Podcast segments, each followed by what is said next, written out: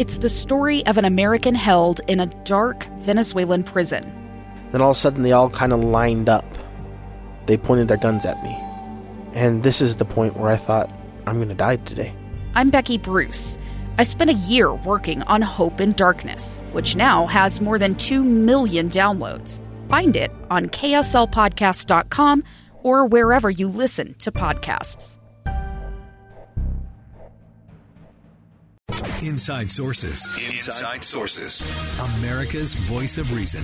Boyd Matheson on Utah's home for elevated conversation. Inside Sources on KSL News Radio. Well, the headlines continue to be how we demonize those that we disagree with. We weaponize words and differences. We draw lines between us. We devalue the diversity that makes us strong. Could the answer to all of this be found in a thing called holy envy? Let's begin. Think you know the news of the day? Think again. Well, this is one of my favorite things, and I am so excited. I've been looking forward to this conversation with Barbara Brown Taylor.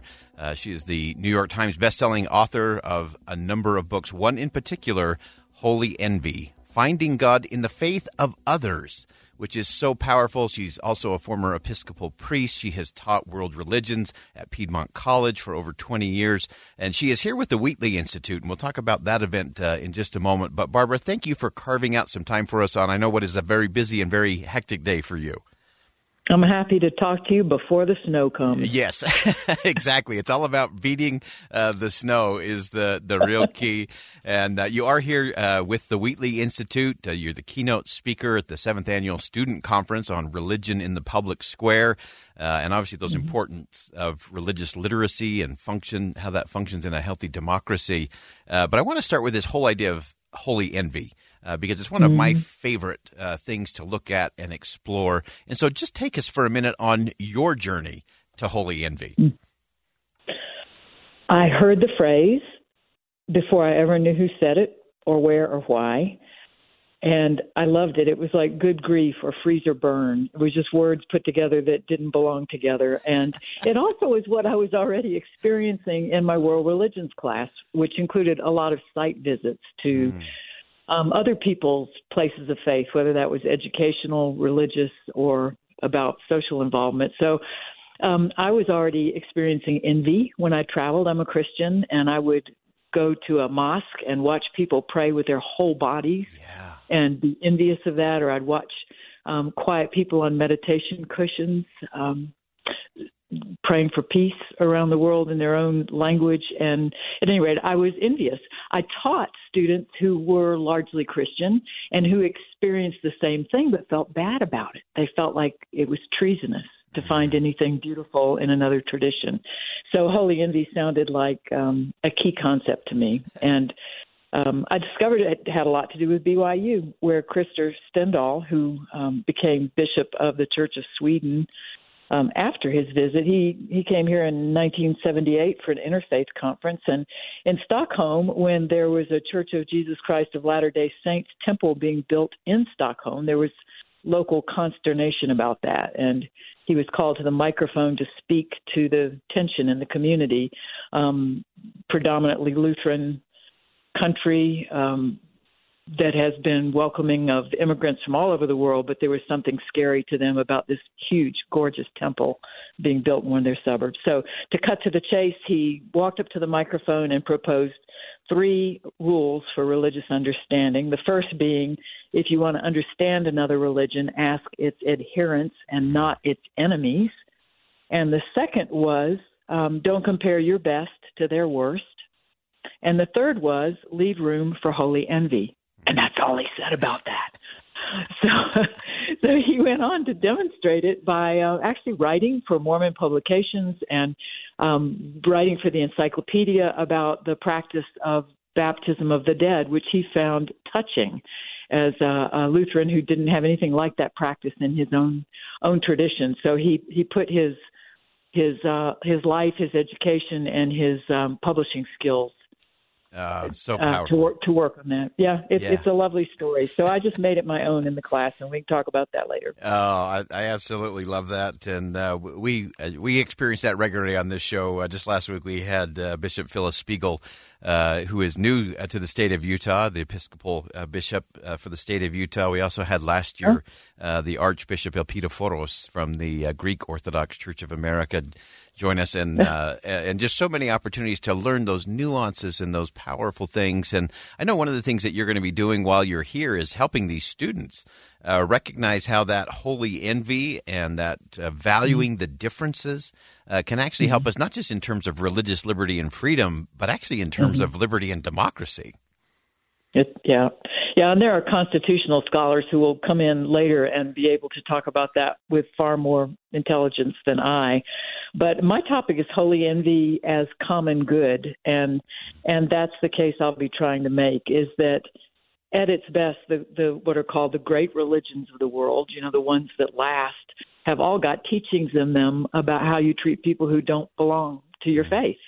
And the religions that last have all got uh, loopholes about welcoming strangers and praying for people who wish to be your enemy and and trying to lessen the suffering of all sentient beings. And they've they've all got ways in which they face the common good and not only their own good. So we'll be talking about that and um, about ways also that if if students are people of strong faith, this can strengthen their faith. I think a lot of students worry it'll loosen their faith, but sometimes a person of another faith will ask you a question about your own that nobody in your own has ever asked you. The Trinity is a tricky one for me. You know, Jews and Muslims will say to me, "We don't get how three is one. Could you tell us how how one is three and three is one?" And then I have to go beyond, you know, my my easy metaphor. So so it's also a great challenge to learn more about my own tradition and how I can um, talk about that to other people and listen to them while they tell me about theirs. I'm Dave Cawley, investigative journalist and host of the podcast Cold. In October of 1985, a woman named Sheree Warren left work at a busy Salt Lake City office. to meet her estranged husband at a downtown auto dealership. She never made it home. Sheree's car surfaced weeks later in Las Vegas. in the parking lot of a hotel casino. No one knows how it got there. Strange. It was strange. Both Sheree's estranged husband and her boyfriend raised suspicion for investigators, I kind of thought that he might have done something. but no arrests were ever made. In Cold Season 3, we dig into double lives, make new connections in the case, and examine the difficulty raised by reasonable doubt. We want answers just as much as anyone else. They have creeps like that now too, so nothing's changed. That's the new Cold Season 3 The Search for Sheree, now available anywhere you get your podcasts. Yeah, uh, and that's uh, I love both components of that. One, you don't really know what you believe or think until you have to explain it to someone who doesn't understand. Uh, but then that then that real listening, because I uh, when it comes to the holy envy department, uh, so much of it happens when you truly truly listen to someone, which I think is one of the most holiest things we can do for another person, especially when they're sharing about their faith. Yes, yes. Yes, uh, that was one of the most fun class assignments was interview someone of another faith, but you have to lead with these three questions. What's most important to you about your faith? What story from your text or teachings is the heart of the faith for you? And then what do other people get wrong about you most often? And and after that, we're usually off to the races. Oh, I love that. Those are those are uh, questions we all could come back to, and and in a host of different settings, uh, uh, which I think is also an important part of the equation. Uh, I do want to make a quick note, and that is because of the uh, the snow that is coming. Uh, the event tonight is uh, rather than being an in-person event on the BYU campus, it's going to be a virtual event, and you can check that out. Anybody can join that. You can go to Wheatley, W H E A T L E Y, our friends at the Wheatley Institute, wheatley.byu.edu, uh, and participate and uh, listen to Barbara Brown Taylor as she shares some of this extraordinary insight. And uh, Barbara, I'd love to have you share, uh, give us one of those wow moments, those holy envy moments uh, in your journey that uh, like were just really stunning, really surprising to you.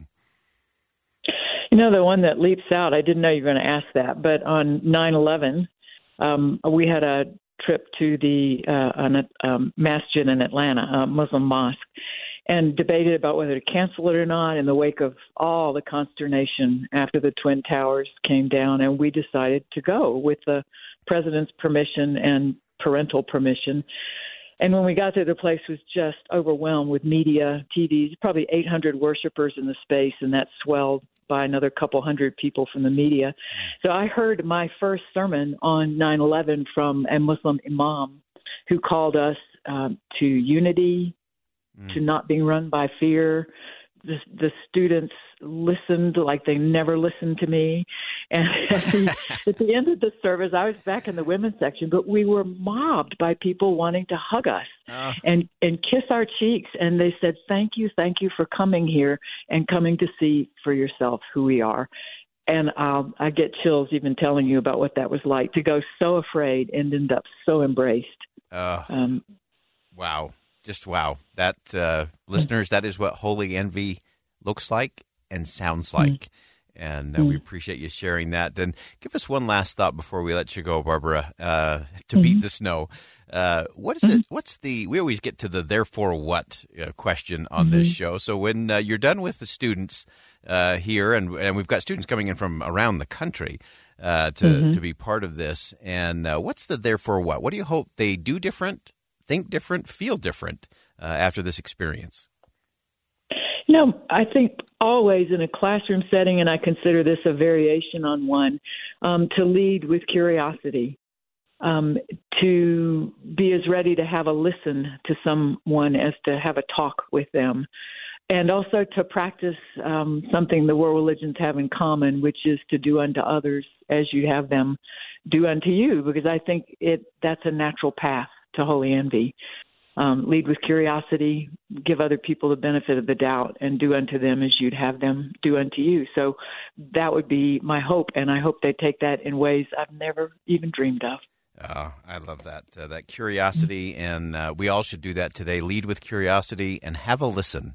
Uh, really mm-hmm. experience it. I just uh, absolutely love that. Barbara Brown Taylor, New York Times mm-hmm. best-selling author. If you want just a fantastic read, Holy Envy finding God in the faith of others. So powerful. Again, she's here part of the events at the Wheatley Institute. You can check those out online at wheatley.edu.byu.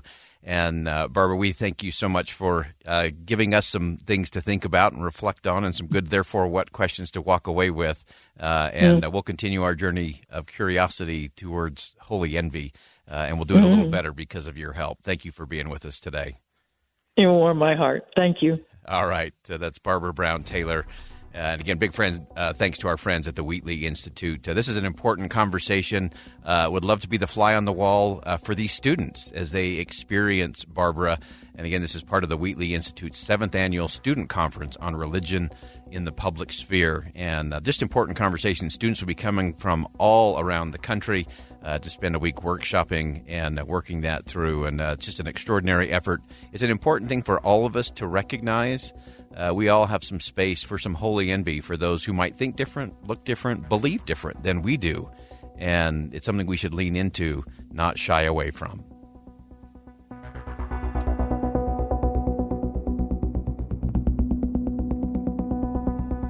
Think again with Boyd Matheson on KSL News Radio. It's the story of an American held in a dark Venezuelan prison. Then all of a sudden, they all kind of lined up. They pointed their guns at me. And this is the point where I thought, I'm going to die today. I'm Becky Bruce. I spent a year working on Hope in Darkness, which now has more than 2 million downloads. Find it on kslpodcast.com or wherever you listen to podcasts.